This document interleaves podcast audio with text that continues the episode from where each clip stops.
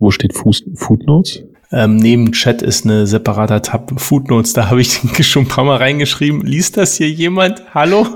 nee, ich mache die Intros immer auch über Sandcaster. Ähm, diese Footnotes-Sektion haben wir nicht. Wir haben nur den Chat. Ah, okay. Also und ich schreibe da die ganze Zeit rein und ich habe vorhin geschrieben, äh, Sebastian, noch nicht kritisch, aber deine Kopfhörer klingen etwas dumpf. Der, der andere führt und einfach seine, seine, seine, seine eigene Gesprächsdimension hier heute. Das ist auch geil. Dann habe ich irgendwann geschrieben, nach einer Stunde, zwei Minuten, liest das hier jemand? Fragezeichen. Hallo? Fragezeichen. Sehr gut. Ja, herrlich. Also, nein, liest keiner.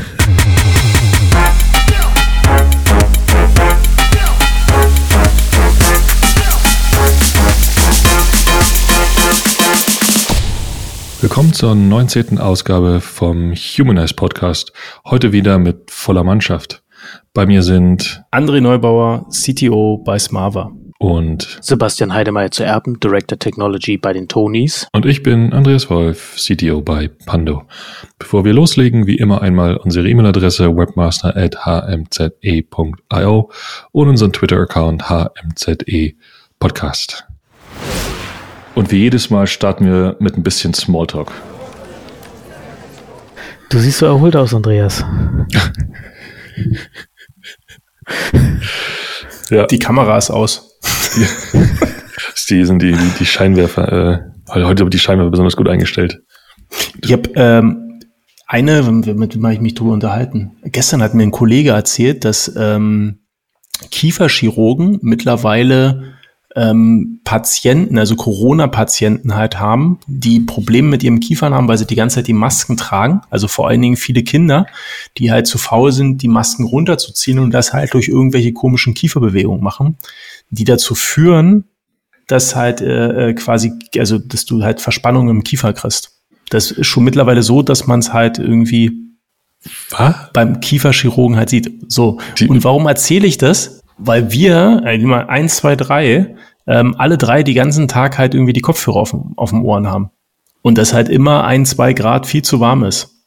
Schon ja. mal darüber nachgedacht? Auf den Ohren meinst du? Ja, Entschuldigung, ja. was habe ich gesagt? Nee, nee, nee, du hast nur gesagt, genau. ein, zwei Grad zu warm ist auf den Ohren. Genau. Krass. Und äh, quasi ein, zwei Grad zu warm. Bei mir ist ja noch ein, zwei Grad zu warm auf dem Kopf durch die Kappe. Also die Hitze kann nirgendwo hin. Diese Probleme habe ich nicht. Mein, nee, mein Kopf hat, mein Kopf ist äh, ganz besonders gut, äh, wie sagt Gelüftet. man? Gelüftet. Ja. Nee, aber jetzt nochmal, diesen Zusammenhang habe ich jetzt gerade nicht verstanden. Also, warum gehen Leute zum Kieferchirurgen, weil sie ihre Masken nicht abziehen wollen? Nein. Also bei Kieferchirurgen, es gibt Kieferchirurgen, die mittlerweile Patienten haben, die Kieferprobleme haben. Ja. Und in der Untersuchung kam raus, dass die Probleme daher stammen, dass die Leute halt mit der Maske halt so Probleme haben und diese Maske halt immer wieder halt zurechtrütteln, indem sie halt einfach den Kiefer bewegen. Ah. Das finde ich. Und jetzt noch den Zusammenhang mit den Ohren? Genau. Das ist ein Corona, also das, was ich vorher beschrieben habe, das ist ein Corona-Effekt. Auch ein Corona-Effekt ist, für dich jetzt nicht, du saßt ja schon immer remote irgendwo, aber für, für Sebastian und mich bestimmt. Irgendwo. Ähm, Im Keller. Im Keller, obendrauf, was man halt so macht, wenn man kein Büro hat. Auf dem Boot. Nee, aber äh, ich, du hast ja heutzutage den ganzen Tag die Kopfhörer auf. Und ich glaube schon, dass das was mit dir macht. Also gerade an den Ohren, ja, ist ja ein, ein sehr wichtiges, sehr wichtiges Sinnesorgan. Wenn es da halt einfach ein, ich sag mal, ein, zwei Grad ist wahrscheinlich zu viel, aber 0,5 bis ein Grad halt wärmer ist. Ich glaube, es gibt einen Effekt. Ich, also ich wüsste ja. nicht, ob das positiv oder negativ ist, aber vielleicht ist es auch, und wenn es bloß der Effekt ist, dass du mehr Ohrenschmalz hast, aber irgendeinen Effekt wird es haben. Naja, ich Kommt also jetzt mal, jetzt mal, also ohne Witz, ich habe äh, gerade ja. erst letzte Woche oder so so ein äh, Twitter-Thread gelesen von jemandem, der, nee, bei LinkedIn war das, hat jemand gepostet, der hat auch äh, mit Corona angefangen, so äh, Noise-Canceling-Kopfhörer zu hören, äh, zu, zu tragen für genau äh, diesen Zweck und hat seit zwei Wochen krassen Tinnitus, also ist jetzt beim Arzt und meinte, das kommt äh, genau deswegen, also durch diese äh, Noise Cancelling Kopfhörer. Also wahrscheinlich produzieren die halt wirklich dauerhaft eben so ein, so ein äh, Geräusch auf dem Ohr, ne, was dann dazu führt, dass, genau, genau, was dann eben dazu führt, dass ähm, der Gehörgang irreversibel geschädigt wird. Ja. Und von daher ist es gar nicht abwegig. Also ich muss auch sagen, dass ich Noise Cancel Kopfhörer nicht ähm, äh, nicht mag und auch bei denen, die ich habe, ich habe hier so ein ähm, Headset von der Arbeit, da habe ich auch diese Noise Cancelling Funktion ausgeschaltet, weil ich das sehr unangenehm finde, wenn ich wirklich in so einem Raum sitze und nichts mitkriege um mich rum. Also ich will immer ein bisschen von der Außenwelt hören, sonst fühle ich mich tatsächlich nicht wohl. Geht mir, geht mir absolut genauso.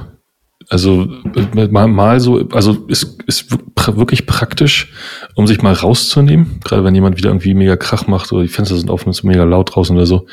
Aber so eine, für mich dann auch, für mich dann auch so ein bisschen eingesperrt irgendwie. Also ich mag es lieber, wenn, wenn die Funktion aus ist. Und freue mich über den Luxus, anmachen zu können. Aber nicht, also nicht so gar nicht so viel. Auch generell. Also ich lege die Kopfhörer tatsächlich auch relativ oft ab. Nutze sie eher so als Zeichen für, für Konzentration und Fokussierung. Wenn die Kopfhörer drauf sind, dann nicht ansprechen. Wenn ich damit aber fertig bin, lege ich sie meistens daneben und weil ich dann noch irgendwie hören will und so.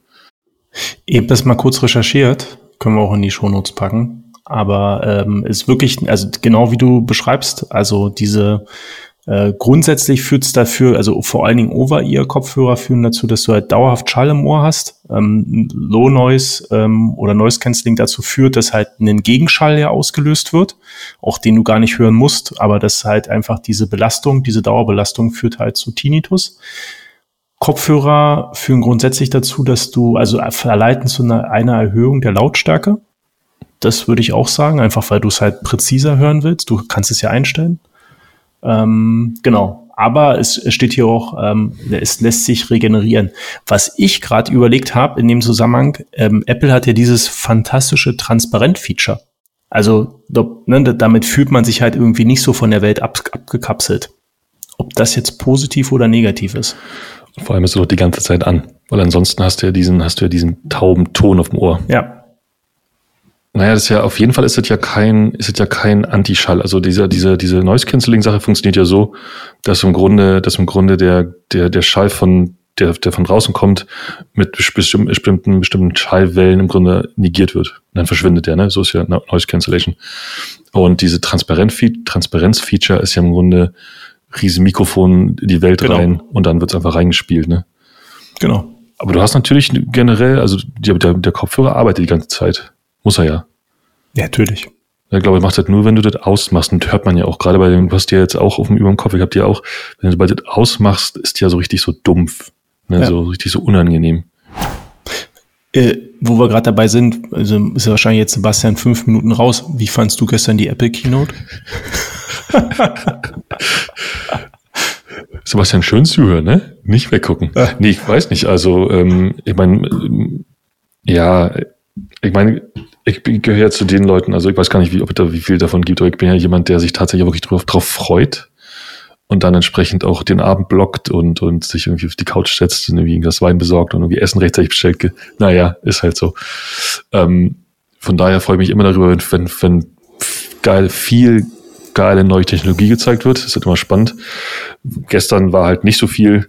Ähm, hm. War aber auch, äh, also war ja auch so vorherzusehen. Ne? Also war sind wir bis auf die Uhr, die man, glaube ich, ein bisschen, da hat man, glaube ich, einen anderen Style erwartet und deutlich mehr Sensorik.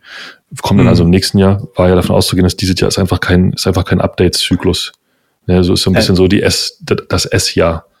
Es ist ein Evolutionsjahr, ne? Also so ein paar Kleinigkeiten, genau. vieles halt von der, sag mal, aus der Consumer, äh, von, von der Business-Serie in die Consumer-Serie gew gew gewechselt, ne? Promotion, so ein paar Sachen. Aber ja, also ich war, also ich fand es jetzt auch nicht, also ich fand es überhaupt, also ich war ein bisschen enttäuscht. Und mhm. mir ist aufgefallen, ich habe mit langer Zeit auch das wieder wirklich voll geguckt, Anfang bis Ende, dass die Events im Vergleich zu den Events, wo die Leute halt da alle im, im, im ähm, Auditorium noch gesessen haben, dass die halt einfach, also es ist halt irgendwie so anämischer, also so blutleer. Ne? Das halt irgendwie, es wird, es ist nicht so exciting. Ähm, und halt auch, also ich habe mich dann gefragt, warum, aber früher kamen dann immer irgendwie dann noch Demos und dann haben sie das halt irgendwie nochmal, dann kamen noch Spiele, die Spieleentwickler, die das halt irgendwie dann noch das Feature gezeigt haben, da war, da warst du danach irgendwie heiß äh, die Software halt irgendwie runterzuladen oder hast dich halt wirklich aufs Device gefreut und jetzt ist es halt so, ja, halt nochmal 50 Prozent schnellere CPU und so weiter und so fort, aber so what, ne? Interessanterweise, also, interessanterweise, Entschuldigung, äh, war, ähm, das habe ich heute auch irgendwo gelesen und mir ist mir gestern schon aufgefallen, ist ja gar nicht, ist ja gar nicht, diesmal waren nicht 50 Prozent schnellere CPU, sondern war 50 Prozent schneller als die Konkurrenz. Also offensichtlich nicht 50 Prozent schneller als die CPU vom letzten Jahr. Da war also ja. ganz bei gedacht, man gehört, hm, Moment, da ist doch, jetzt hast du eine tiefe Botschaft drin. Aber nee, generell, ähm, ja, also irgendwie, es gab schon, gab schon so Remote-Shows, die waren deutlich äh, spannender so anzugucken. Gestern war einfach, weiß nicht, war irgendwie so, auch die ganzen neuen also ich finde es gut, dass, dass, dass es nicht so wie früher irgendwie eine, eine, eine Steve Jobs Only Show ist. Ich finde es schon gut, da irgendwie andere Leute mit reinzunehmen. Aber gestern war einfach, ähm, ich sag mal, wenn Diversität daran ändert, dass es äh, immer die gleiche Gruppe ist, dann ist es auch nicht mehr divers. Es war irgendwie so, weiß nicht, war so alles in allem. Ich habe es daran gemerkt, dass ich nebenbei anderes Zeug gemacht habe, was normalerweise nicht passiert. Ich habe nebenbei gearbeitet, ja. Ähm, noch eine andere Frage, weil es auch gestern passiert ist, mir gerade einfällt und du gerade divers gesagt hast. Äh, äh, These von ähm, einem Gespräch gestern auf Arbeit. Ähm, ihr kennt alle das A-Team. War das A-Team hinsichtlich der Diversität seiner Zeit voraus? Oh.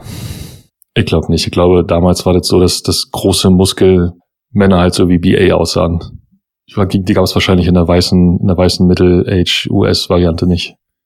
Ja, doch, das glaube ich schon. Es war Beispiel. ja auch irgendwie Hulk Hogan Arnold vielleicht. Schwarzenegger. Genau, genau. Der war ja der Inbegriff. Ne? I'm here for president. Ja, okay, okay nehme ich zurück. Also ich glaube, das, was fehlt, ist halt, wollen wir uns gar nicht drüber unterhalten, sind halt natürlich viel mehr, ist noch ein viel größerer Frauenanteil. Aber ansonsten, Mama, ihr könnt euch vorstellen, dass diese These bei einem paar Bier entstanden ist. Aber ich muss echt drüber nachdenken. Ich glaube nicht, dass das der Grund dafür war. Ich glaube, es war einfach so diese. Nee, natürlich also, überhaupt nicht. Also in, in, aber indirekt ist es doch eigentlich schon krass Diversität gewesen. Ansonsten, was gab's denn früher? Colt Siebers, äh, Knight Rider. Das, das, Ein Colt für alle Fälle. Also da war ja Colt ja, Sievers. Ja, ja, vier, vier, nee, wie heißt das? Äh, vier Fäuste, ein Trio mit vier Fäusten, so rum. Mit dem geilen Hubschrauber. Ja. Magnum, Magnum, Entschuldigung. Magnum. Magnum. Magnum Eis. Jetzt, hm. jetzt ein Eis. Jetzt ein Eis. Florida Eis und einfach nur, um mal keine Werbung zu machen. Keine ja, ich glaube, das war doch auch aber die Zeit von Eddie Murphy zum Beispiel, ne? Den gab's ja. auch schon. Oh ja. Oh, den fand ich so nervig immer. Echt? Ich fand den lustig. Ich fand den auch lustig, aber konnte nie was mit diesem permanenten, schnellen, hochtonigen Quatscher anfangen. Aber war auf jeden Fall auch die Zeit von Hightower und Police Academy. Oh. Und äh, äh, wie heißt die Kleine? Small Hightower und Small Tower. keine Ahnung, ähm, keine Ahnung. Ja, gut, müssen wir rausfinden noch. Nee, keine Ahnung. Ja, insofern. Aber da sieht man, dass wir alle aus der gleichen Ecke kommen zeitlich. Genau. Auf jeden Fall muss man, glaube ich, da so, man darf, man darf, äh, wenn man über Zeit und A-Team spricht, darf man, darf man nie vergessen, dass man, dass bei, bei, beim A-Team nie einer umgekommen ist. Zumindest nicht durch permanente Kugelhagel und Explosionen und Granaten und Panzer und was nicht alles. Das ist eine Sache, die, hm. die mir, die mir immer im Kopf geblieben ist. Da ist nie einer gestorben. Da wurde nie einer um, abgeknallt. Nee, die konnten alle, bei Olympia hätten die alle versagt im Zielschießen. Ja. Laverne Hooks. Hooks heißt die, hieß die kleine Frau. Die ist mittlerweile übrigens verstorben. Ist traurig. Aber auch schon ein paar Jährchen her. Oder? Naja, egal. Kann ich gar nicht dran erinnern. Hooks. Hooks. Du meinst, du meinst, die hieß in, in echt Laverne Hooks. Nee, die ist in der, in der, in der Sendung Rolle. hieß sie Laverne Hooks. Also mhm. das ist die, die so ganz langsam den Polizeiwagen durch den Parcours gesteuert hat. La la la la la. Ja, ja, stimmt. Oh, Sebastian Gott. muss lachen. Ich, ja, das ist ja wirklich. Ja. Grandios. Ich, also damals wirklich habe ich die geliebt. Ja. Ich fand sie großartig. Ja. Die, die, die Frau oder den Film? Ja, die Filme. Achso. Kennt ihr eigentlich den Begriff Schläferz? Das sind doch hier ja, ja, Fernseh, ja. Fernseh, äh, Kalkofe und. Kalkofe und Peter Rütten, die schlechtesten Filme aller Zeiten. Ich weiß nicht, ob da Police Academy dazu zählt, wahrscheinlich noch nicht ganz, aber. So. Und jetzt noch Kalkofe. Kalkofes Mattscheibe, mega. Immer noch, tatsächlich. Immer ja. Noch. ja großartig. Habe ich noch nie gesehen. Oh, ich muss hier aufhören. Ich kann das nicht. so, das war's. Ich kenne ihn, ich kenne ihn vom, ich kenne ihn, also früher, vorher war er bei, war er bei Radio Fritz. Kalkofe ist, Kalkofe, ich glaube, er hieß nur Kalkofe. In einem ähnlichen Format. Ja, ähm, also einfach für nachher, einfach mal nach Kalkofe, Trabant und Werbung suchen. Gibt's ein ganz tolles YouTube-Video, ähm, wo er, ähm, also da geht's ja immer, also Kalkhofes Mattscheibe, kurz erklärt, ähm, immer ein Werbespot und dann übernimmt er ähm, und führt diesen Werbespot halt fort. Aber halt in lustig. Und ähm, dieser Werbespot, ähm, also wenn du, wenn du nach Kalkofe Trabi Werbung guckst, also Trabant Werbung, dann kommst du auf einen Werbespot vom wirklich Trabant 601, keine Ahnung, L, LX Deluxe oder keine Ahnung. Ähm, und da, das übernimmt er. Und tatsächlich, da sitzt, also wenn du so, da sitzt ein, sitzt ein älterer Herr in einem schönen DDR-Kittel, also so wie immer, also mein Opa hatte so einen Kittel und hat äh, sitzt im Trabi mit einer Hornbrille und erzählt halt voller Inbrunst über diesen Trabi, als wenn es eine Ingenieurskunst wäre. Also war es ja vielleicht auch für damalige Verhältnisse in der DDR. Und das nimmt halt Kalkofe halt hops, ja. Quasi mal kurz Schnips und dann sitzt halt Kalkofe da in so in so einem Kittel mit dieser Brille und erzählt halt einfach weiter. Ne? Und ich glaube, also mein, mein, mein, äh, äh, mein, mein Liebling da drinne ist äh, quasi ein aufgemaltes Handschuhfach ja, als Produktinnovation und ein Imitat aus imitierten Linoleum-Imitat als äh, Sitzbezug. Wenn du das hörst, dann kannst du einfach bloß wegschmeißen. Das, das trifft aber den, den Zeitgeist damals und die, ja. die äh, also wirklich das Gefühl extrem gut. Ja. ja. Seitenaufprallschutz, aber nur, wenn ihre Frau mitfährt. Ach stimmt, ich glaube, ich habe das auch einmal gesehen, aber es ist schon ewig her. Ja. Gab es davon wirklich? Geoutet. Ja. Gab es von Trabi wirklich eine Deluxe-Variante? Nee. Nee, aber eine LX-Variante oder so. Ich glaube nicht, dass die Deluxe hieß. Aber LX für besonders groß oder wie ein für Luxus, oder? Die waren wirklich? Ich weiß es nicht. Gab es das wirklich? Also irgendwie klingt das so, als äh, Ich glaube nicht, dass in der DDR, dass irgendjemand halt irgendwie ähm, de, ähm, LX sting, äh, hieß, warte mal, ui, warte mal, Limousine S Deluxe. Tatsächlich. Wow. wow es scheint den tatsächlich, ich hätte nie gedacht, dass in der DDR irgendjemand was Deluxe nennt. Deswegen eigentlich, ähm, eigentlich klingt es nicht so richtig passend. Aber ja, warum nicht, ne? Warum nicht? Es gibt, es gibt ihn. Die Frage ist ja, ob man rangekommen ist. Ja, also, also ja wenn man, wenn man äh, 20 Jahre gewartet hat, wahrscheinlich schon, ne? 16, 16 Jahre für die normale und 20 Jahre für die Deluxe-Variante. Genau. Ja, ja. Ja, also, ja, genau. Also, Kalkofe ist ja wirklich Wahnsinn. Also das ist so einer der besten. Aber äh, ich glaube, kann man den ganzen Abend mit verbringen. Und wahrscheinlich ist jetzt mein Abend gelaufen. In diesem Sinne. Genau, ich wollte gerade ja, schon tschüss, sagen. Tschüss, André. Wir sind äh, auf jeden Fall äh, gut auf dem Weg, unser Ziel zu erreichen diesmal eine noch kürzere Podcast-Episode aufzunehmen als die letzte. Für alle Zuhörer, genau, ähm, die das nachher nicht mitkriegen, weil sehr viel weggeschnitten werden wird. Äh, wir sind gerade in Minute 95 und haben immer noch nur Smalltalk gemacht. Also wenn du, wenn du irgendwas wegschneidest, ich möchte mich bitte dagegen verwehren, dass irgendwas vom Apple-Teil weggeschnitten wird. Der bleibt natürlich in voller Länge drin, genau. Die ganzen 35 Minuten. Ja, aber wir sind auf einem guten Weg. Da ist ja noch ein bisschen Zeit. Also wenn, wenn das Ziel wäre, unter 60 zu bleiben. Äh, bei dir steht 95, bei mir steht 20. 200? Aber was ist denn diese Woche schiefgelaufen, um mal vielleicht so ein bisschen hier Progress zu bekommen? Ja. ja. toller Übergang, ne? Also das, das war jetzt überhaupt nicht abrupt, sondern extrem flüssig. Also so Facepalm. Lass mich mal Woche. anders sagen. Habt ihr diese Woche auch alle eure iPhones geupdatet? Also ich habe ja ein Android-Phone, deswegen. Ich laufe auf, ah. lauf auf Beta schon eine ganze Weile. Also ich habe jetzt tatsächlich aktualisiert, aber ich glaube jetzt auf den Golden Master.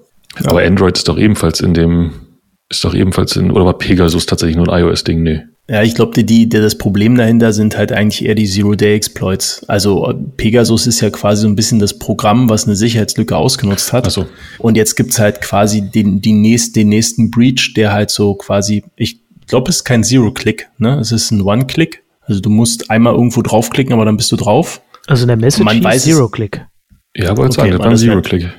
Ah, okay, ah, dann das ist natürlich noch schlimmer, ne? Also man weiß es ja nicht, weil wenn sie es sagen würden, dann glaube ich, hätten wir tatsächlich ein Thema. Genau. Was mir in dem Zusammenhang aber aufgefallen ist, wir müssen mal gleich über das Ding reden und ob wie das passiert. Äh, da würde ich mich dann zurückhalten, weil nicht so viel recherchiert, aber ich habe gelernt, wie anstrengend es ist, Apple-Devices zu updaten. Also da muss ich echt sagen, ist die Experience über die letzten Jahre echt schlecht geworden. Also dieses 14.8 Update oder weiß gar nicht, was es auf dem, auf dem, auf dem Mac ist, das hat, also das lädt halt zwei Gigabyte runter, braucht halt gefühlt eine halbe Stunde, also auch mit einem relativ guten Rechner, ist irgendwie Experience relativ schlecht. Aber auf dem iPhone ist doch, sind die doch eigentlich normalerweise die Sicherheitsupdates relativ klein. Die Mac, die Mac-Sachen sind immer riesig. Ja, also. Laden sich ganze Internet runter. Ja, also, ihr müsst jetzt lügen. Ähm, ich glaube, hat mich trotzdem auf dem iPhone eine halbe Stunde gekostet. Mhm.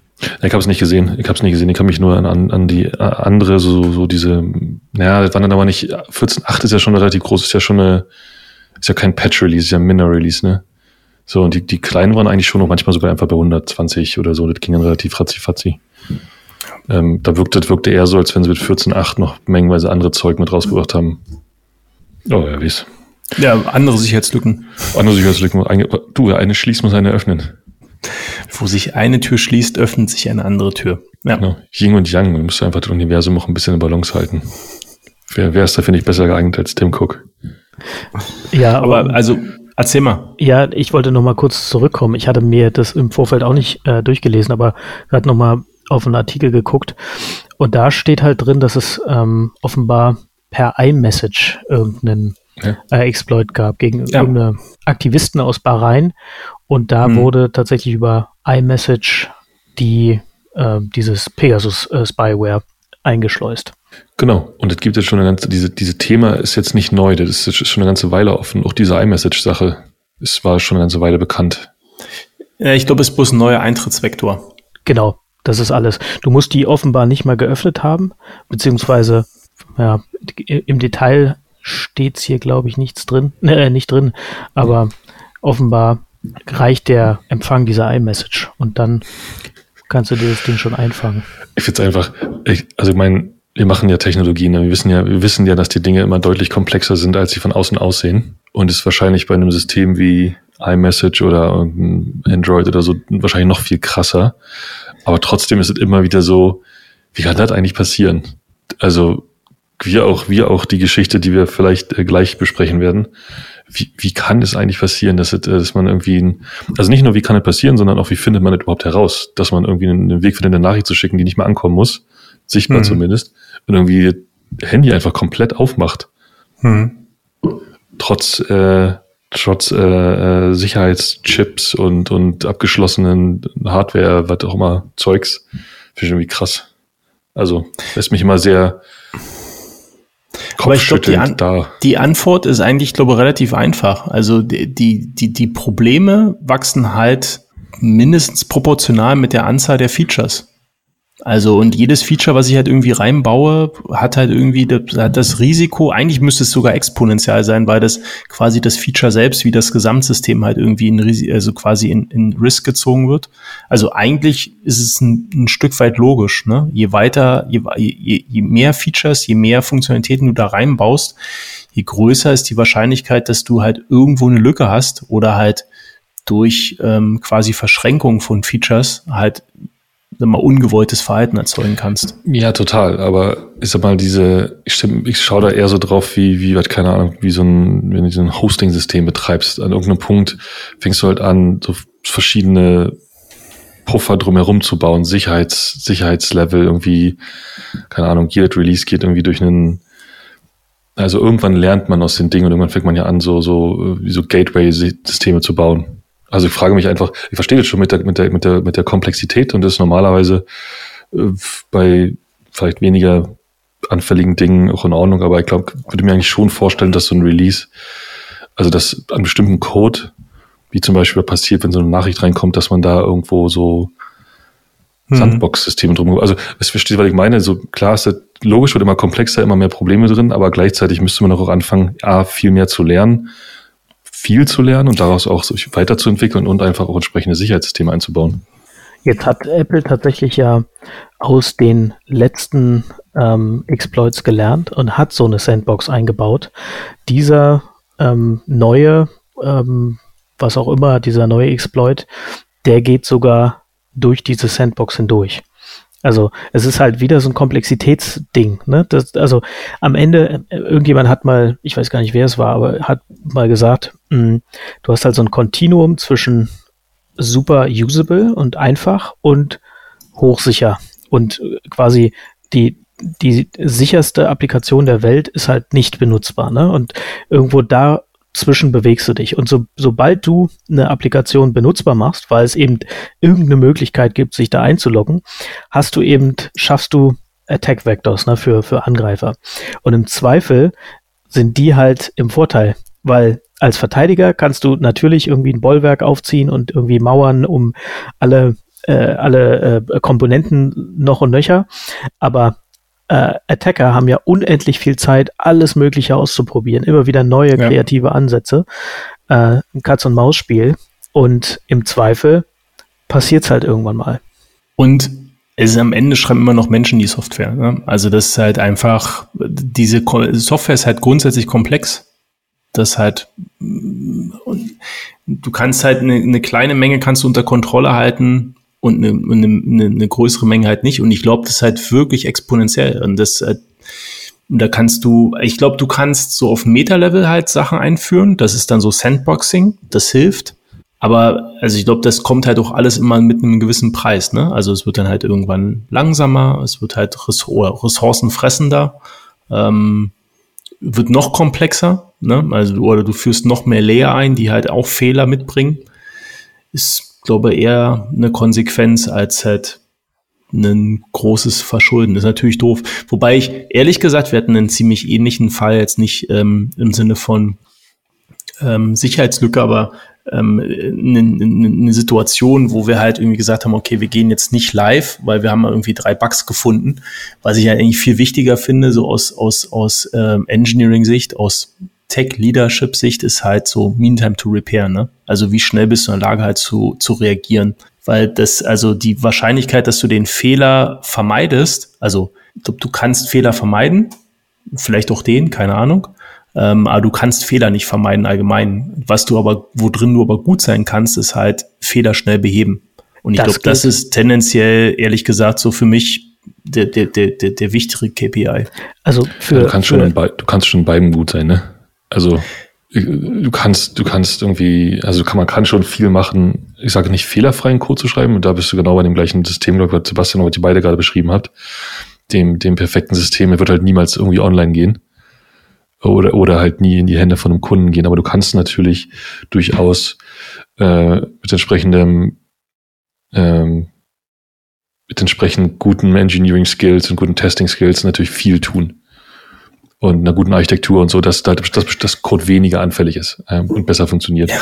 Ja, und ich würde behaupten, das ist wahrscheinlich in place. Also ne, ohne es zu wissen, aber natürlich kannst du Sachen, grundsätzlich Sachen machen und die würde ich auch als gegeben sehen. Aber alles danach macht dich langsam. Also ich wär, bin wirklich, ich glaube, im Extrem wäre ich eher für Rolling Forward und halt irgendwie gucken, Meantime to Repair. Aber äh, vielleicht auch eine Folge wert, diese Diskussion.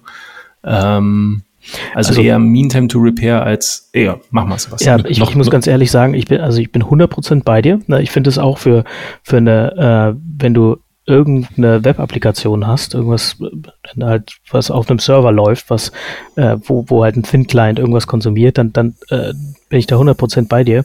In dem Moment allerdings, wo du halt Software hast, die auf Devices ausgerollt wird, die auch mal nicht am Netz sein können, die auch irgendwie Updates verschieben können, da hast du halt ein Problem, ne? Und da, da also da finde ich dann bekommen so eine Dinger eine ganz andere Kritikalität. Ne? Also ich meine, grundsätzlich sollten wir immer äh, sicheren, äh, äh, also ein, ein sicheres System äh, produzieren. Ne? Es sollte immer gut getestet sein. Es sollte hohen Qualitätsanforderungen genügen. Das ist, das sind die, die Hygienefaktoren. Und dann, mhm. sobald man irgendwie äh, Web-Applikationen schreibt, ist dann Rolling Forward, gutes Monitoring und Alerting und sowas, ne? Irgendwie mhm. hilft dann viel, aber in dem Moment, in dem was wirklich auf Geräte ausgerollt wird, finde ich, ist es dann nochmal komplexer. Also komplexer auf jeden Fall, aber du hast aber, ich finde, die gleiche Logik greift dort. Ja, also auch, auch, auch bei den, auch bei den, bei den, bei äh, Mobile Clients oder Clients, die tatsächlich auch offline sind. Bei Clients, die offline sind, weiß ich nicht genau, aber zumindest bei Mobile Clients hast, gibt es ja durchaus Maßnahmen, um da zumindest diese, diese Mean Time to Repair irgendwie zu verkürzen. Ja, nicht, nicht, nicht, äh, nicht webmäßig, weil da kannst du ja im Grunde einfach eine neue Datei auf den FTP-Server laden, dann ist es gut. Hm. Sondern ähm, zum Beispiel Dinge wie so, so, so, so Update, so Force Update Switches zum Beispiel. Jetzt zumindest, zumindest, zumindest die Benutzung, die, die Benutzung einer Software erstmal zu unterbinden. Ja. ja. Bis zum nächsten Update. Also ihr habt recht, ich glaube, natürlich unterscheidet man halt zwischen, also kann, muss man unterscheiden zwischen Software und Hardware, ne? Aber das ist, wie gesagt, für mich würde das eher so unter dem, unter das Thema, wie kann man das beschreiben, Engineering Conventions fallen. Also quasi, wie will ich grundsätzlich Software entwickeln? Und da mache ich auch keine Ausnahme. Ne? Also ich, also ich baue das halt immer quasi test-driven, immer Security getestet und tralala. Also für meinen Kontext. Und aber da, wenn, wenn dann was nicht funktioniert, dann will ich halt die Fähigkeit haben, halt äh, fast forward zu gehen. 100 Auf jeden Fall. Ohne Frage. Ja. Also fast forward und, und entsprechend, entsprechend Monitoring. Ich glaube, wir sagen einfach im Grunde das Gleiche. Es schließt sich ja, also baut ja auch, baut ja aufeinander auf. Ne? So, wenn es ist geil, wenn du so eine Meantime to Repair hast, die super ist, aber permanent, ja, also wenn jeder, wenn jeder Release äh, erstmal verkackt ist und umgekehrt. Ja, aber ich glaube, das ist für Stakeholder sehr, sehr wichtig zu lernen, ähm, weil, weil also viele Leute haben halt eher mit einem komplizierten Setup zu tun ähm, und, und also quasi haben dementsprechend halt so diesen Eindruck, mit vier Disziplinen kann ich halt Fehler vermeiden. Ich glaube, das ist, und da muss man ganz ehrlich sein, dass, also du kannst, also ich also niemand macht halt absichtlich Fehler. Und natürlich solltest du halt auch so äh, Craftsmanship halt haben, um halt ein gewisses Level im Software Engineering halt hinzubekommen. Aber du kannst keine Fehler vermeiden. Also das Einzige, was du halt machen kannst, ist halt Fehler schnell ausbügeln. Also, ja, egal. Das ist aber eher eine Stakeholder-Sicht wahrscheinlich. Du, du ich finde das eigentlich eine ganz interessante, eine ganz interessante Diskussion, äh, gerade, weil du gerade sagtest, vorher sagtest, es ist eine eigene Folge werte, noch aber den Folgetitel nicht genannt. Äh, wir können ja, wir können aus dieser Folge ja machen, was wir wollen, glücklicherweise.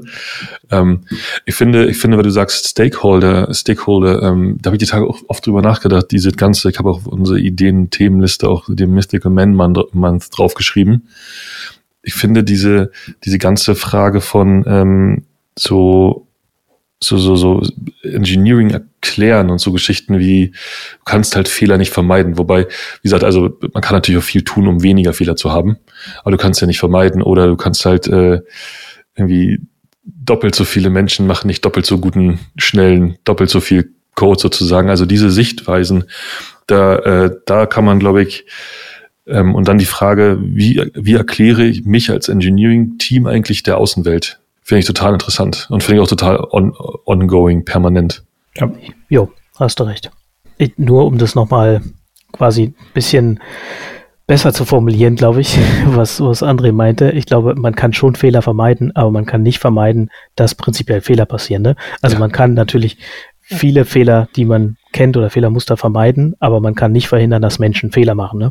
Und darauf äh, muss man eben eingestellt sein. Und das ist ja wiederum eigentlich in unserer Craft eine alte Idee. Also mindestens seit DevOps oder auch SRE und allem, was dazu gehört, sagen wir, das gehört dazu. Wir gehen davon aus, dass, und das sind ja nicht immer nur äh, manuelle Fehler, also Entwicklerfehler oder Konfigurationsfehler oder was auch immer, sondern es sind ja auch ähm, Änderungen im Systemverhalten, also weil einfach mehr Traffic raufkommt oder irgendein Nutzer irgendwas macht, was man so nicht vorhergesehen hat. Äh, oder, keine Ahnung, der Sonnenwind mal besonders stark ist, äh, übertrieben gesprochen. Ne? Oder, oder der alte Klassiker, die, die, dieser, dieser Server läuft seit drei Jahren ohne Probleme, bis die Festplatte voll ist. Ja, ja, genau. Exakt. Finde ich, finde ich übrigens ähm, nochmal, äh, bin ja, bin ja stolzer Hörer dieses Podcasts, äh, finde ich, äh, erklärt auch ganz wunderbar diese, oder gehört auch ganz wunderbar zu dieser Low-Code, No-Code-Diskussion aus der letzten Folge, die ihr gehabt, die ihr geführt habt. Ähm, weil da, das, das für mich immer die, das ist immer so für mich die erste, der erste Punkt, wenn jemand anfängt zu sagen, ja, ja, hier in drei Jahren braucht keine Software, Leute mehr, man kann ja dann alles zusammenklicken und ich immer denke, ah, pff, irgendwer muss diese Plattform ja bauen und B, so funktioniert halt Software nicht. Ja, also so, so Sachen, so If-Else-Statements in den Computer zu tippen, kann im Grunde jeder. Aber die, mit die Komplexität zu handeln und die Systeme so aufzubauen, dass sie im Grunde unter diesen komplexen Bedingungen halbwegs gut funktionieren und nicht ganz die ganze Zeit kaputt gehen und wartbar sind und Cost of Change und bla bla bla, ist ja die eigentliche Herausforderung. Die lässt sich mit, mit Low-Code oder No-Code-Systemen halt nicht vermeiden. Die, Komplex die Komplexität ist ja trotzdem da. Da habe ich, ich hm, letztes Mal Sebastian. mit André so einen kleinen äh, Comic-Strip geteilt, so ein, äh, so ein kleines Mini-Comic irgendwie, was das wunderschön zusammenfasst. Das wollen wir auch tatsächlich ähm, mit, äh, mit der Folge zusammen dann veröffentlichen, glaube ich, so, oder als, also in die Shownotes packen, ähm, was prinzipiell so äh, in, in kleinen Geschichten erzählt, wie jemand sagt, ach, wenn es doch nur irgendwas gäbe, was äh, perfekt äh, dokumentiert, wie das System funktioniert und alle Zusammenhänge deutlich macht und äh, für den Computer, aber auch den Menschen lesbar macht.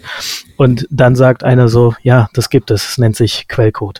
Und das fasst das eigentlich sehr schön zusammen. Ne? Ja.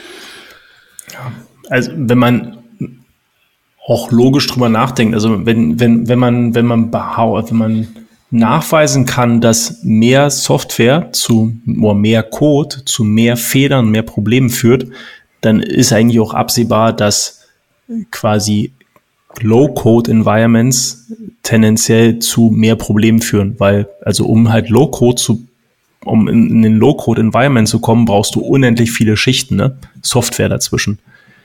Sprich, exponentiell viel mehr, ähm, als du halt irgendwie brauchst, als wenn du Individualsoftware halt irgendwie schreibst. Ich glaube, das ist, ich glaube, das ist der größte Irrglaube, dass du halt mit Low-Code-Environments halt, ähm, dass das die Zukunft ist, ähm, als halt Individualsoftware. Ich glaube schon daran, dass es irgendwann mal was geben wird, was das äh, quasi dieses, äh, diese schwere manuelle Arbeit, also wirklich dies, dieses in den Tagebau runter und quasi in, quasi in den Files halt irgendwie Code schreiben, dass das halt nochmal anders wird. Aber ich glaube nicht dran, dass das halt Low-Code-Environments werden. Boah, ich sag mal, ich sag mal, diese, diese, diesen, diesen, äh, ja, wie soll man, soll man sagen, diesen, diesen Roboter, der irgendwann vielleicht mal zumindest ein Stück weit in diese Höhle kriecht, der entsteht ja gerade. Und soweit von, ich weiß nicht genau, wer jetzt gesagt, Sebastian, einer von euch beiden hat doch irgendwie diese, hat doch irgendwie so erste Ergebnisse von GitHubs Copilot irgendwie die Teil geteilt und wie. Ja. Also es ist ja, ist ja derzeit noch ein reaktives System, aber die nächste, und ist ja eine mega, eine wahnsinnig spannende Idee, also zu sehen, wie weit kann ich diese Systeme nicht so ausbauen, dass so, so grundsätzliche Dinge ähm, vom, vom System übernommen werden. Ich beschäftige mich gerade viel mit Flutter und, und bin echt irgendwie der allerletzte, der jetzt äh, die Ausdauer hat, stundenlang Dokumentation zu lesen. Also lebe ich in so einer Welt zwischen hm. reintippen, Reload, also Reload muss man ja gar nicht, Stack Overflow gucken, reintippen, Reload und bin mir relativ sicher, wenn dort ein, ein System proaktiv vorschlagen würde, mache doch lieber so, weil in 300 Milliarden Codezeilen, die ich gescannt habe, wird immer so gemacht. Ähm, also, dass man, dass man sozusagen so einen proaktiven Programmiermodus wechseln könnte. Ja. Also, also ah, das ist aber nicht Low-Code-Environment, ne? sondern das ist ja nee, eigentlich nee, bloß ein Assistent. Genau. Ah, ich glaube, das ist ein Zwischenschritt. Ah, ich könnte euch echt nicht sagen. Also ich habe bloß das Gefühl, dass es das Low-Code nicht sein kann, weil es halt, es ist bloß eine Abstraktion und es verhilft, es hilft dir halt Sachen, ähm, also im Zweifelsfall, eigentlich stimmt es auch nicht, ne? Du findest auch keine Engineers dafür. Eigentlich ist das halt das schlimmste Environment ever, weil da schreiben Leute Software, also indirekt Software, die von Softwareentwicklung keine Ahnung haben. Ja. Und das führt zu Systemen, die unwartbar sind. Sorry für dieses, für diesen Rant. Ähm, ich glaube, das kann nicht die Zukunft sein. Nee, ist also ich finde ich, ich empfinde nicht als Rant, ich empfinde einfach nur als faire Aussage. So, da muss man, ich glaube, diesen Bedingungen, ähm, diesen Einschränkungen muss man sich einfach bewusst sein. Aber nur noch mal ganz kurz, um das ähm, ganz glatt zu ziehen. Also das meinte ich auch tatsächlich nicht. Ne? Ich meine, diese, die Idee, diese Frage werden wir immer immer irgendwie jede, jede Zeichen, jede Zeichen einzeln in den, in VS Code oder so oder NeoVim reinhacken und wie speichern und, und wie compilen oder so. Ich glaube, diese, ähm, da gibt es, kann man, da kann durch, da kann durchaus noch viel passieren. Und da zeigt Copilot ja gerade durchaus, dass, dass man da, dass da was geht. So, so mal hier, ne?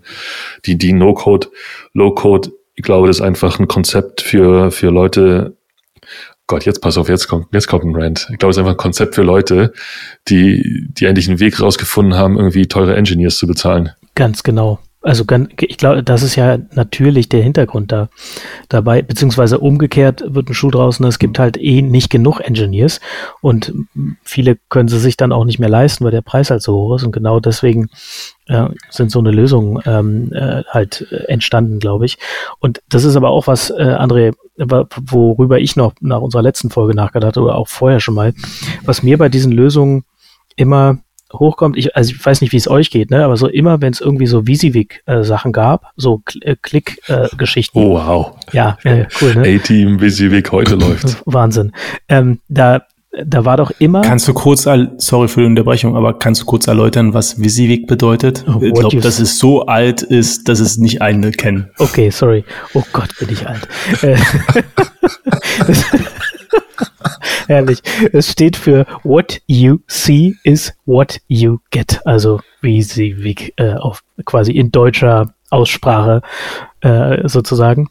Und bei, bei äh, ganz vielen Sachen, wo du halt was zusammenklickst, hast du ja immer das Problem, dass du, ähm, dass du A, den Kram nicht so super präzise replizieren kannst und ähm, dann, äh, was wir auch kurz angesprochen haben, äh, so Testing, äh, automatisiert Testing, äh, Sandboxing etc. Das wird es wahrscheinlich in diesen Umgebungen auch irgendwie geben, aber die Nutzung von dem Ganzen ist dann auch wieder in gewisser Weise eine Replikation von, von äh, ja, Praktiken, die in der Programmierung halt gang und gäbe sind.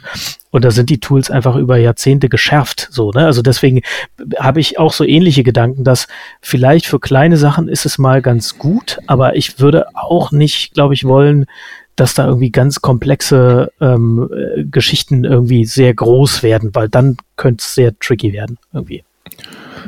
Dann, dann bist du einfach, dann bist du einfach ganz normal bei beim Wachsen eines Softwaresystems. Das ist ja genau, das ist ja genau der Punkt. Also äh, Keyboard und, und, und Editor durch eine schöne Ass Assist assistentative, assistierende Oberfläche irgendwie zu ersetzen und zu sagen, wir machen es ein bisschen einfacher. Denn ich habe tatsächlich auch ein, ein, ein sehr gutes Beispiel von der Anwendung eines solchen Systems.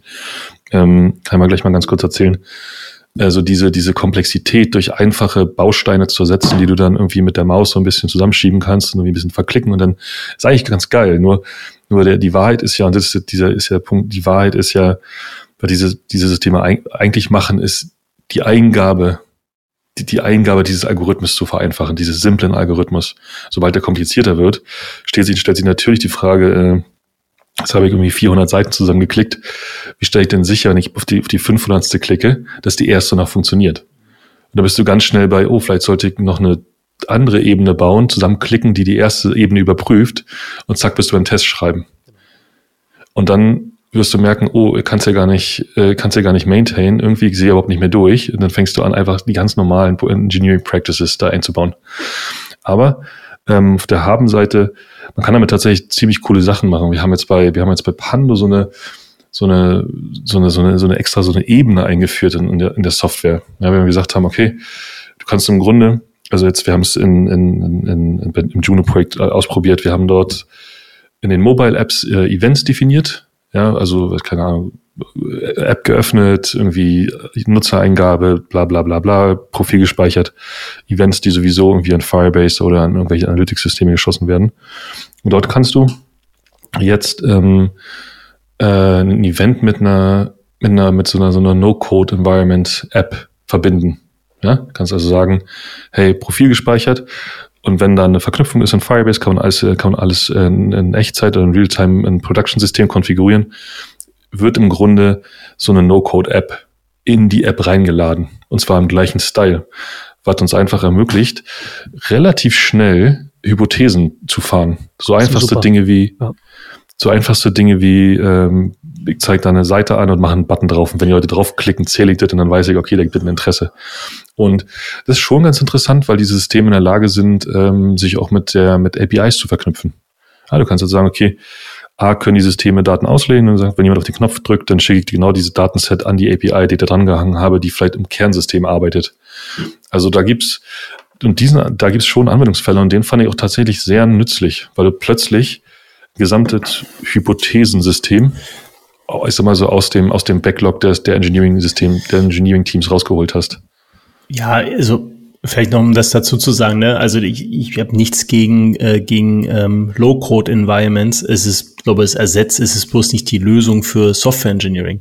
Ähm, das also um halt Sachen äh, temporär zu automatisieren oder halt irgendwie so Basic-Tasks halt irgendwie zu machen, go for it, ne? Es ist halt bloß, es ist halt eben, es ersetzt das halt einfach nicht.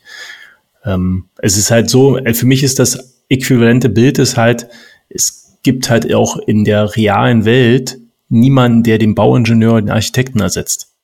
Auch das sind Berufe, die halt einfach halt einfach bleiben. Das ist jetzt nicht, dass man halt einfach der Computer plant dein Haus. Du kannst ihn halt unterstützen. Da gibt es eine ganze Menge Richtung Assistenzsysteme, genauso wie du es halt gerade beschrieben hast. Aber sie werden nicht wegrationalisiert. Zumindest noch nicht. Vielleicht kommt das mal irgendwann. Wir können es bloß nicht vorstellen. Aber halt die Tatsache, dass da halt die Band einen guten AB-Test machen kann und das mega gut ähm, oder halt irgendwie ein Excel halt ähm, halt jeden Tag halt hochlädt und das nicht selbst machen muss, das äh, ist halt eine Optimierung und nicht eine Revolution. Für alle Leute, die jetzt reinhören und sich wundern, was äh, hier gerade gesprochen wird, willkommen in unserer neuen Tech- oder Software-Philosophie-Trio-Ecke in, äh, im kürzesten HMZE-Podcast aller Zeiten. Wir haben äh, Minute 48 und schon die Hälfte des Smalltalks geschafft. Unfassbar. ähm, nur mal wieder äh, sozusagen auf den, auf den Fahrplan zurückzukommen. Oder doch nicht. Nein, aber, lieber nicht. Aber Sebastian, das würde bedeuten, dass du nichts rausschneidest. Ja gut, das ist unrealistisch. Und wirklich? Ich kann es auch so lassen. Äh, also vielleicht lieber nicht. Vielleicht einfacher für mich. Ja, vielleicht lieber nicht. Aber wir können ja durchaus, also ich finde es ein ganz interessantes Thema. Ähm, wir können durchaus beim Thema bleiben, äh, uns da einfach noch ein bisschen drumherum drehen. Um das Thema Low-Code, No-Code und ja. Äh, werden wir durch Computer ersetzt werden? Genau. Ich finde das, Mama ist ja unser Podcast, insofern lass uns kurz abstimmen. Also von mir aus können wir auch dabei bleiben. Von ich mir aus auch. Ich habe nur ein bisschen das Gefühl, wir sind so die, wir, wir hören uns an wie die Automobilindustrie, die äh, sagt, Elektromotoren werden nie kommen. Okay, nee. fair. Aber ich, ich kann ja einfach mal zwei, drei Beispiele bringen. Also manchmal, ähm, ich habe A, habe ich neulich ähm, äh, OMO, den können wir auch mal, äh, können wir verlinken. Ich glaube, das war ein OMR-Podcast mit irgendeinem Investor, der äh, sich halt bei UiPath halt irgendwie eingekauft hat und dann haben sie ein bisschen über UiPath gesprochen. Das hat mich daran erinnert, dass wir das bei Specs gemacht haben. Da gab es jemanden auch einen sehr, sehr starken Verfechter. Muss ich auch ehrlich sagen, es ist die Person, die mich damals in das Thema reingebracht hat, weil ich halt so gedacht habe, okay, also ja, also kannst halt eine Datei runterladen, äh, können wir halt irgendwie ähm, noch ein Processing drauf machen und dann laden wir es woanders wieder hoch. Ähm, aber ich glaube, dieses Big Picture dahinter, also du kannst natürlich schon ähm, gerade die Bereiche ähm, und ich glaube, da gibt's, weiß nicht, ob das bei euch auch so ist, aber bei, bei in meinen letzten Stationen war es tatsächlich so, dass es halt auch Bereiche gibt, die halt wenig Tech-Support halt hatten. Ähm, und äh, für die ist das, glaube äh, schon ein Stück weit halt irgendwie die, die Lösung, ne? Also die Lösung für viele Probleme. Und ähm, die Tatsache, dass du halt einfach auch erstmal mh, sag mal, eine niedrige Einstiegsstufe halt hast, hilft dir halt auch, also grundsätzlich mit dem Tech-Thema halt erstmal dich zu verbandeln und halt eine gewisse Akzeptanz dafür zu entwickeln. Ja, ansonsten ist das ja mal so ein Buch mit sieben Siegeln, da gibt's halt ein paar spezialisierte Leute, ähm, ähm, mega unkommunikativ, super teuer und die bauen das dann halt, nachdem sie zehnmal mit dir gesprochen haben, da gibt's halt fünf Fehler noch drinne.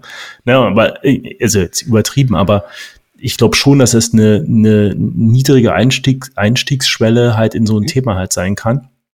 Und wir haben damals auch eine ganze Reihe von Automatisierung darüber gebaut. Punkt. Ich, ich habe das Gefühl, André hat gerade den, den Softwareentwickler beschrieben und ich wollte noch fragen, willst du gleich noch, äh, habt ihr offene Stellen? Ja, Klingt Stereotyp. Den Stereotyp habe ich, nee, ist natürlich nicht, nee, aber ich glaube nee, schon, dass das natürlich, wir hatten das ja im Vorgespräch gehabt, also, also unterschätzt man nicht, lass uns mal eine Folge machen und wir fragen mal äh, vorher ab, wie Leute halt Softwareentwickler sehen. Also ich glaube, dass äh, die Außensicht äh, ist halt echt ein wichtiges Thema. Ne? Also äh, ich glaube, wir sehen halt diese äh, wenn wir halt auf Systeme wie UiPath schauen, dann ist das halt für uns so, it will not change the game. Und für viele Leute, die halt eben Non-Tech sind, ist das halt schon der Game Changer. und ich glaube, das ist nicht zu, nicht zu, nicht zu verwechseln. Also um jetzt mal wirklich, da bin ich schon bei dir, Sebastian, ne? wir als Autoindustrie reden darüber, äh, quasi das mit dem E-Auto, das wird halt nix. Aber natürlich gibt es Anwendungsfälle. Es ist bloß halt eben, es wird die Individualsoftwareentwicklung halt nicht ersetzen. Nee, zumal es ja einen Grund gibt, dass es, dass es, ähm, dass es, dass es äh, überall Softwareentwickler fehlen und das ist, auch ein, ist ja auch ein komplexes Gebiet. Also es wäre wahrscheinlich das erste Mal, dass, dass, dass, dass es Shortcuts gibt. Ja. Also, aber ich glaube, ich glaube, ähm, man kann auch ein bisschen aus einer, also man kann diese, du hast ja gerade schon gesagt, diese ähm, so ein bisschen so ein bisschen anderen, anderen, anderen Abteilungen auch so ein bisschen Zugang zu geben zu dem System, so ein bisschen selbst was zu, zu tun, so. Ähm, nicht nur auf das Engineering-Team angewiesen zu sein, von dem es so viel zu wenig gibt und dem es so ständig andere zu tun. Diese Möglichkeit, im Grunde Tech so ein bisschen aus der, aus, aus diesem, aus diesem reinen, aus diesem, aus diesem Backlog-Konzept rauszuholen und zu sagen, hier, ab, die Department, keine Ahnung, hier haben wir den Tool geschaffen, da kannst du dich im Grunde, kannst du im Grunde selbst beitragen ohne, ohne abhängig zu sein von, von anderen Prozessen. Ähm, das fand ich, ich persönlich finde es, also mir hat so ein bisschen diese, diese Erfahrung jetzt mit diesem, das klingt so simpel, aber diese, diese Erfahrung mit diesem, mit diesem Hypothesenlayer, wir einfach, wir haben, wir benutzen Bubble, oder wir, wir benutzen Bubble, damit abzubilden, für mich, war für mich echt so ein, so ein Augenöffner. Ich habe mir immer gewünscht, dass jeder einem Tech-Unternehmen eigentlich im Grunde SQL können müsste. Ja, sehe ich auch immer noch so heute. Und irgendwie HTML gehört für mich auch zu den Basics dazu. Kann man hart diskutieren. Aber es sind einfach Dinge, die, wenn du, wenn du halt reingehen kannst und sagen kannst, hier hast du eine simple, ein simples Abfragesystem, müssen ja nicht harte, krasse, verschlüsselte Join Queries sein, aber so ein einfaches, du kannst dir selber irgendwie raussuchen, wie die, das Durchschnittsalter meiner Kunden ist oder so. Ja, es würde, würde Unternehmen deutlich flexibler und schneller machen. Und so diese, diese, diese, so eine, so eine Art, ähm, so eine Art äh, ja, ich weiß auch nicht genau, No-Code-Bereich zu schaffen, ähm, wo man, wo bestimmte Funktionen einfach selbst von anderen übernommen werden können, ist eigentlich großartig. Aber man muss natürlich schon entsprechend äh, Rahmen drumherum schaffen. Ne? Das bist du nicht relativ schnell bei, wieso ist da schon wieder irgendwas kaputt und hier ist irgendwas kaputt. Genau. Kleiner Finger, ganze Hand. Genau. Also da, ähm, oder gar nicht mal unbedingt, also das ist ja kleine Finger, ganze Hand ist ja, ein, ist ja eine bewusste, ist ja eine bewusste physikalische Aktion, aber kann auch einfach nur passieren, dass irgendwie äh, irgendwo falsch draufgeklickt wurde. Und dann geht's plötzlich nicht mehr. Ne? Also so ganz, ich glaube, so ganz ohne, ähm, wie sagt man, so ganz ohne äh, Rahmen geht's halt nicht. Ich stoße mich, ich persönlich stoße mich halt nur so ein bisschen an den Begriff No-Code, weil er einfach, weil er einfach ein Versprechen und einfach Käse ist.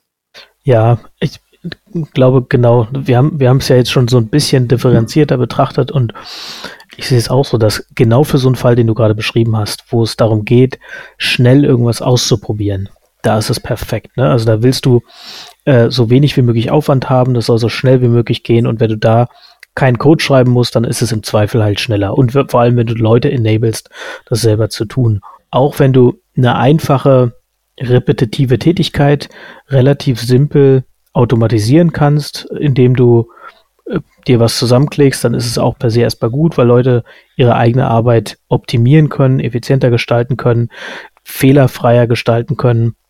Ne? Schwierig wird's halt dann, wenn irgendwas ähm, es anfängt zu skalieren oder skalieren zu müssen und wenn dann tatsächlich Themen wie Reliability und ja, keine Ahnung, Fehlerfälle oder sowas dazukommen. Ne? Und dann wird es irgendwann, also wenn wirklich mehr anfängt dran zu hängen, dann wird es irgendwann tricky. Und da, ja, da fällt es mir immer schwer zu sagen, ja, dann, das, das geht so nicht. Also, ne, das geht halt so lange, wie es geht irgendwie. Aber da muss man halt die richtige Balance finden. Ne? Und da muss man irgendwann gucken, ähm, wie, wie findet man im Unternehmen da die besten Rahmenbedingungen, um zu entscheiden, wer, an welcher Stelle ist welche Lösung ähm, die beste. Habt ihr mit irgendwelchen äh, Tools so praktische Erfahrung? Ja, also bei mir, bei mir ist es Bubble, Bubble.io. Okay. Sagt mir persönlich gar nicht, was macht das? Das ist das, das AB-Testing, was du meintest, ne? Na, AB-Testing, also diese, diese, diese Oberfläche oder dieser App-Builder oder App-Bausteinkasten mit dem man so eine, so eine, so eine, so eine A-B-Testing-Sachen im Prinzip realisieren kann, wenn man wollte. Aber im Grunde ist es, ist es, äh, ist es äh, man baue sich ein, das Apps, das wird, wird Apps genannt bei Bubble, man baue sich im Grunde über so einen visuellen Editor, man baue sich so ein kleines Interface zusammen, äh, Text hier, Button da, und dann kannst du sagen, wenn bestimmt, du kannst bestimmte auf jedes Element bestimmte Events definieren, zum Beispiel hat geklickt, und dann kannst du auf diesen Events kannst du Aktionen dranhängen. Hat geklickt, zum Beispiel ändere den Text oder führe, lade eine andere App oder mach einen API-Call oder mhm. geh in einen, geh in einen anderen, ähm, lass mich überlegen, so eine andere, wenn man sich eine Storyline vorstellt, geh in einen anderen Frame rein, wo denn der, der Button woanders ist und da kann man dann so ein bisschen komplexere ähm, äh, äh, so Flow-Strukturen aufbauen. Man hat die natürlich so schön sichtbar vor sich. Das ist eigentlich ganz schön, aber hat natürlich absolut seine Limitationen, nämlich an dem Punkt, wo irgendwie der Flow zu groß wird. Und dann verliert sich so ein bisschen. Bubble ist eigentlich äh, erstmal eine furchtbare, eine furchtbare Software, rein optisch betrachtet und vom UX her, aber, aber macht halt, was das soll. So, ne? Habe ich tatsächlich aber, auch schon mal von gehört, ja. Be äh, benutzt noch nicht. Ähm, so ein paar Evolutionsstufen habe ich, ja, benutzt fairerweise auch nicht, aber äh, sagen wir mal, zumindest im Team irgendwie Kontakt gehabt. Das einmal war, ich glaube, Talent hatte so einen Editor, mit dem man bestimmte Sachen auch einfach zusammen per Drag and Drop zusammenklicken konnte. Dann ähm, haben ja viele Marketing Automation Lösungen so eine so eine und ETL-Lösungen haben haben ja so eine Klickpfade, so, so ein Canvas, wo man äh, bestimmte äh, Aktionen hintereinander packen kann und da tatsächlich ähm, André, weiß ich gar nicht, ob du es vielleicht sogar mal gesehen hast bei Scout damals gab es SaaS, also SAS. Und das haben, haben hat so ein Team für Kampagnen, also für Selektionen für Kampagnen benutzt. Und da haben sie auch so äh, simple Logiken mhm. äh, auf, basierend auf Attributen äh, zusammengeklickt. Wahrscheinlich ist es auch bloß eine Weiterentwicklung von äh, Excel, oder? Also man, ich überlege bloß gerade so, wo, wo kommt das, wo kommt das alles her? Weil in Excel kannst du ja gefühlt auch Applikationen bauen. Ähm, halt mit den paar Befehlen, die es dann gibt und dann machst du halt das VBA-Fenster auf und dann bist du in einer ganz anderen Welt und irgendwie kriegst du es halt zurecht und dann hast du am Ende eine Applikation und die ist auf einmal Mission Critical. Ich habe mich, mich hat bloß interessiert, also ich äh, kenne vor allen Dingen das Thema UiPath. Ähm, hat mich jetzt interessiert, was, was ihr so, was ihr schon mal so gesehen habt. Hast du das schon mal benutzt, UiPath?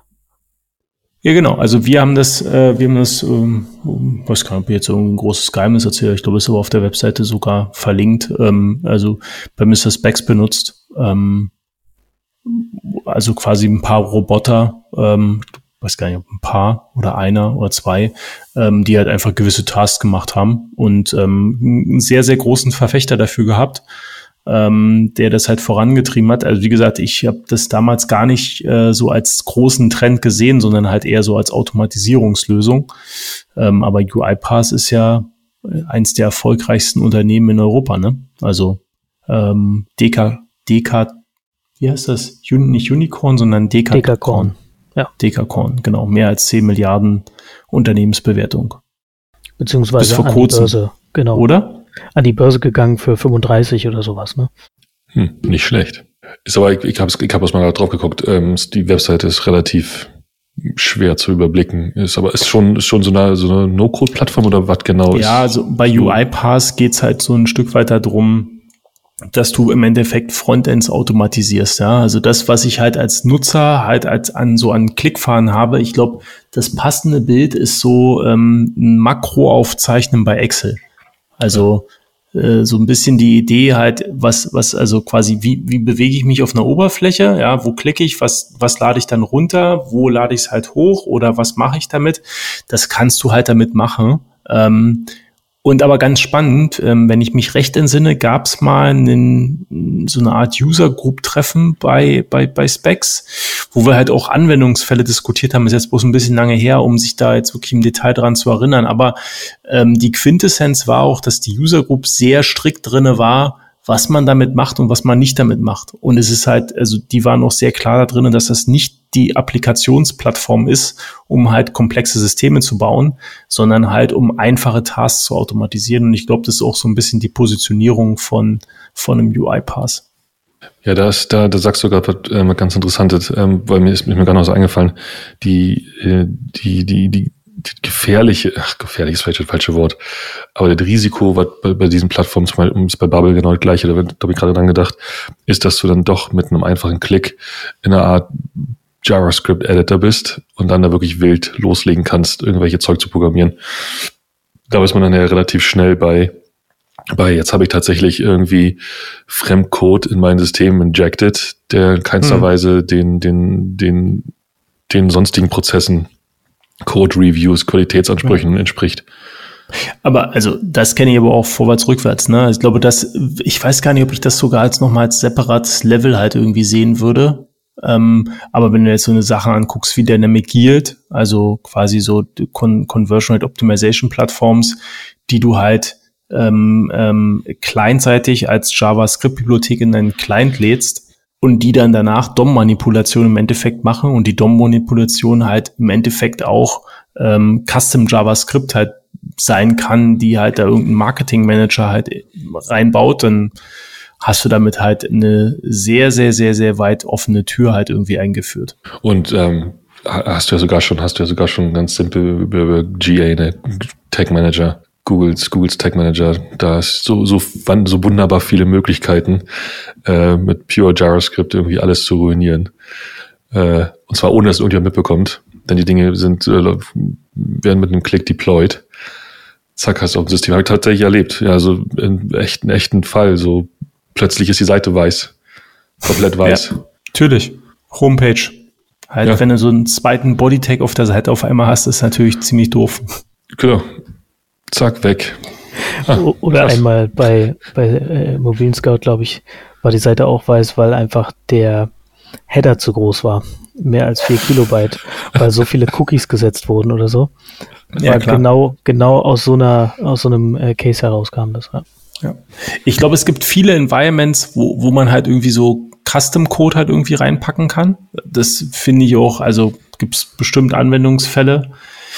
Aber ich habe noch nie irgendwie so, also hatte noch nie einen Moment gehabt, wo ich gedacht habe, wow, das wird Software Engineering ersetzen. Also es gibt ja auch dieses ähm, Spreadsheet on, ähm, on Steroids, ähm, wo du halt, was auch so eine No-Code, äh, Low-Code-Environment halt irgendwie ist. Und ich bin mir, also deswegen hatte ich ja vorhin schon relativ früh gesagt, ich glaube auch, dass das die Sack, dass das eine Sackgasse ist. Ähm, glaube, es ist halt einfach, sind halt viele Layer an Software, um das, um, mit dem Versuch, Sachen zu vereinfachen. Aber die Komplexität ist einfach da, nämlich durch die Anforderung. Es gibt halt einfach dieses if-else, if-else. Ähm, und alles drumherum ist halt eine Möglichkeit, um halt Software halt besser zu strukturieren und halt einfach zu machen. Es ist halt einfach eine Disziplin, die halt Software-Engineers braucht. Ich glaube, es muss was anderes sein. Aber äh, vielleicht hattet ihr, hattet ihr schon mal einen Moment, wo ihr gesagt habt, wow, das könnte Software Engineering ersetzen? Noch nicht, nee. Ähm, ich weiß auch gar nicht, ob er diesen, ob man diesen, ob er diesen Schritt überhaupt geben muss. Also das ist ja, wenn man die Frage, die Fragestellung ähm, sagt ja so ein bisschen, da muss, da sollte eigentlich dieser so ein Schritt kommen, aber ich meine, im Großen, im Großen und Ganzen ist Software Engineering halt eine, eine, eine Logik, eine Logik-Problemstellung, die zu, keine Ahnung, viel Prozent im Kopf abgeht. Außer jetzt natürlich von, von Dingen, die repetitiv sind, die man schon zehnmal gemacht hat, die muss man einfach runterhacken. Und die lassen sich dann wahrscheinlich auch automatisieren. Aber sagen wir so, Lösungen zu finden, ähm, in die richtige Struktur, die richtige Architektur dafür zu wählen, um dann halt entsprechend auch morgen noch und so bla bla.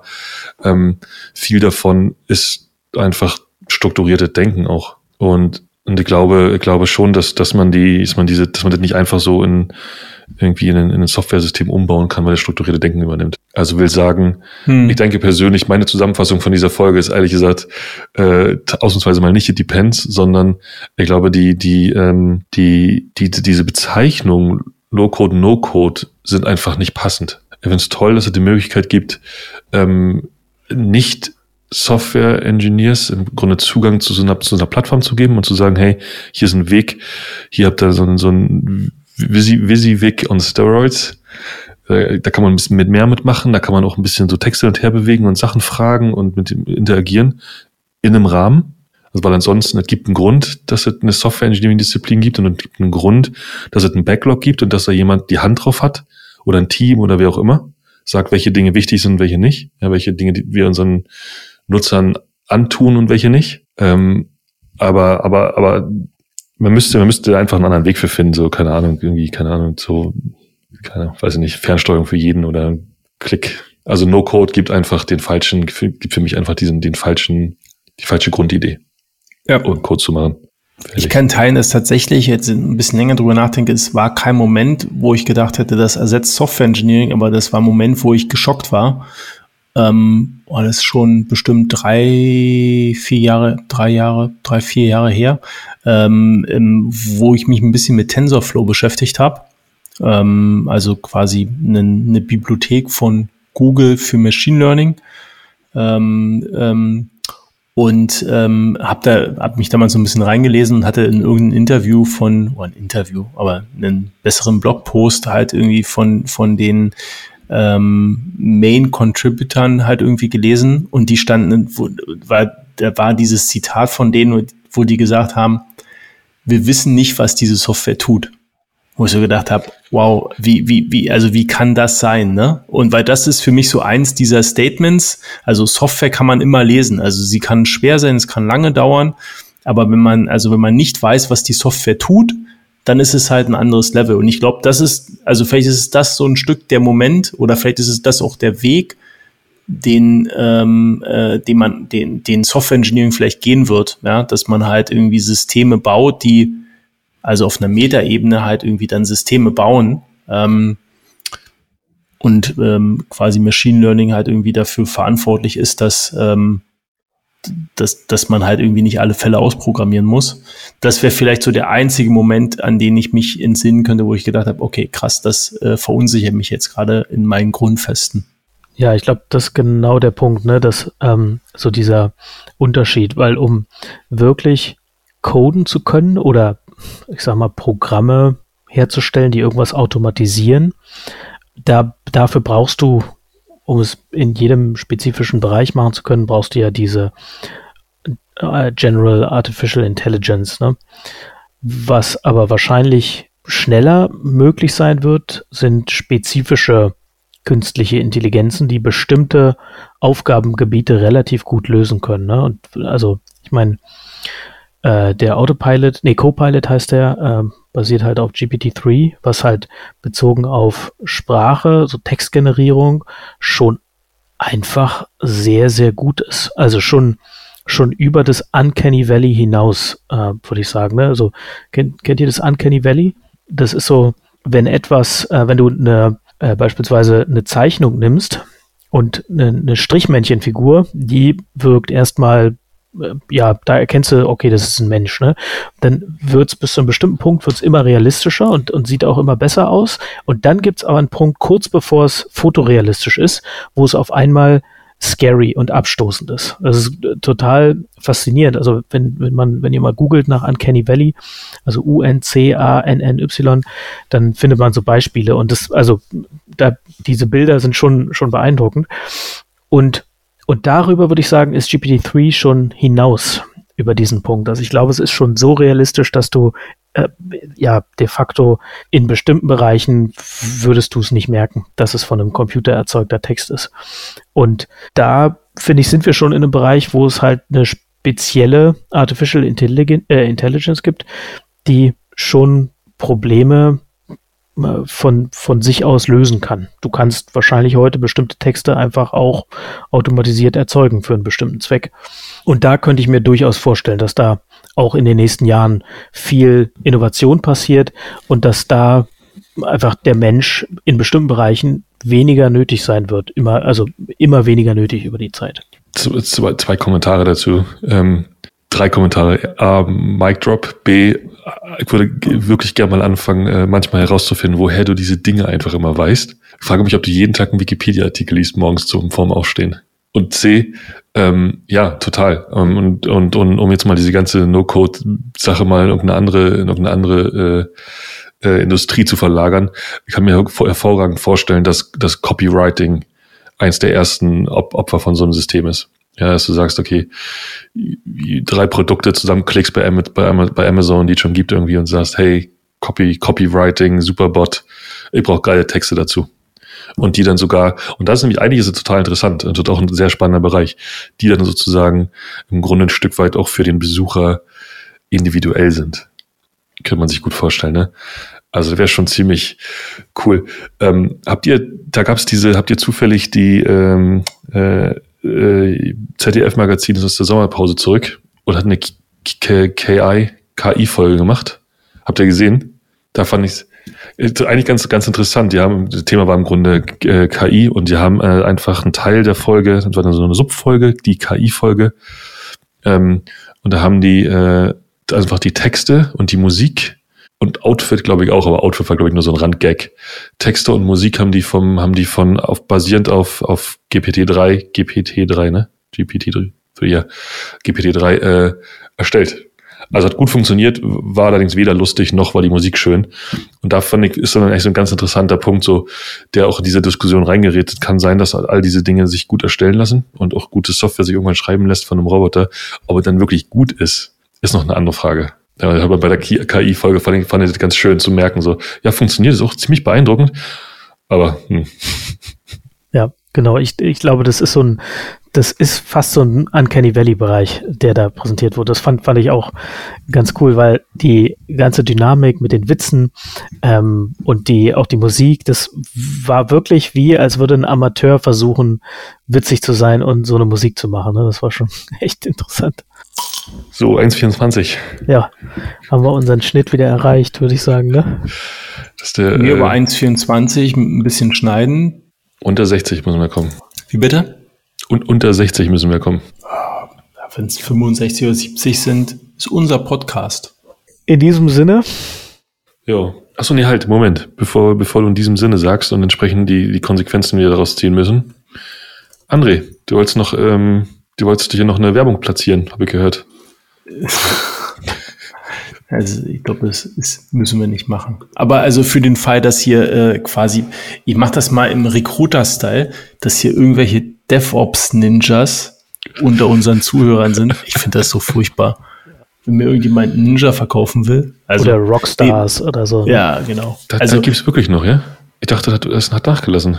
Ja, vielleicht hat das in London schon nachgelassen, das ist deine LinkedIn-Filter-Bubble. Ähm, ja, aber sein. in, in, in, äh, in, in Deutschland ist das gerade halt der latest Shit. Nee, aber falls jemand da draußen ist, der halt irgendwie sagt, so DevOps, äh, SRE, Infrastruktur, AWS, Automatisierung, äh, weniger, weniger ist mehr, ja, ähm, der darf sich gern, der darf sich gern bei uns melden und dann losen wir aus, wer ihn interviewen darf und vielleicht für, für, ähm, ja, für die Firmen halt begeistert. Ich bin da mal ganz selbstlos, weil wenn er am Ende für eine Box arbeiten will, ist das auch für mich fein. für eine Box. Du suchst also IT-Systemadministratoren. Nee, ich äh, suche Leute, die ähm, AWS-Know-how oder die die Teams enablen, ihre Software halt selbst in der Cloud zu betreiben. Hervorragend. Und das wahrscheinlich durch auch eine Software-Denke und durch das Bereitstellen von ja, Support und Infrastruktur. Ja, ich habe euch nicht gehört, da war jetzt lange, ich habe extra nichts gesagt, ich habe euch nicht gehört. Ach so. Hat aber gut gepasst. Ja, ja deswegen habe ich einfach Ja gesagt. Ja, ich habe hab nur gesagt, da, für, für Leute, die ganz viel wissen, aber für ein Apple und ein Ei bei, bei dir ja. arbeiten wollen. Und, und oh, jetzt hätte ich bei einer Java gesagt, aber ihr macht Java, ne? Zum Teil zumindest. Äh, Visual Basic meinte ich. Visual Basic habe ich gehört und noch irgendwas mit Java. Oh Gott, es wird immer schlimmer. Ich glaube, das ich ist ein Zeichen. ich glaube, das ist ein Zeichen, Sebastian. Aber ich glaube, bin mir echt nicht sicher. Also ich drücke mal jetzt, also es ist ein Zeichen, ne? Ihr sagt Stopp, ne? Ja, Stopp, genau. Das war's mit Folge 19 vom Humanize Podcast.